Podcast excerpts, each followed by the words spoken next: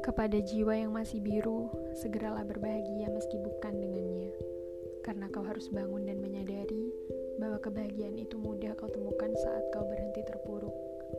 Dan kepada pipi yang masih terbanjiri pilu semalam tadi, aku doakan semoga esokan ada alasan agar datang seseorang yang mengubahnya menjadi gelak tawa yang terpingkal-pingkal. Serta untuk jiwa yang rapuh dan ringkih, tak apa, aku paham betul bagaimana perasaanmu dan kau hanya perlu dengar satu tulisan dariku ini.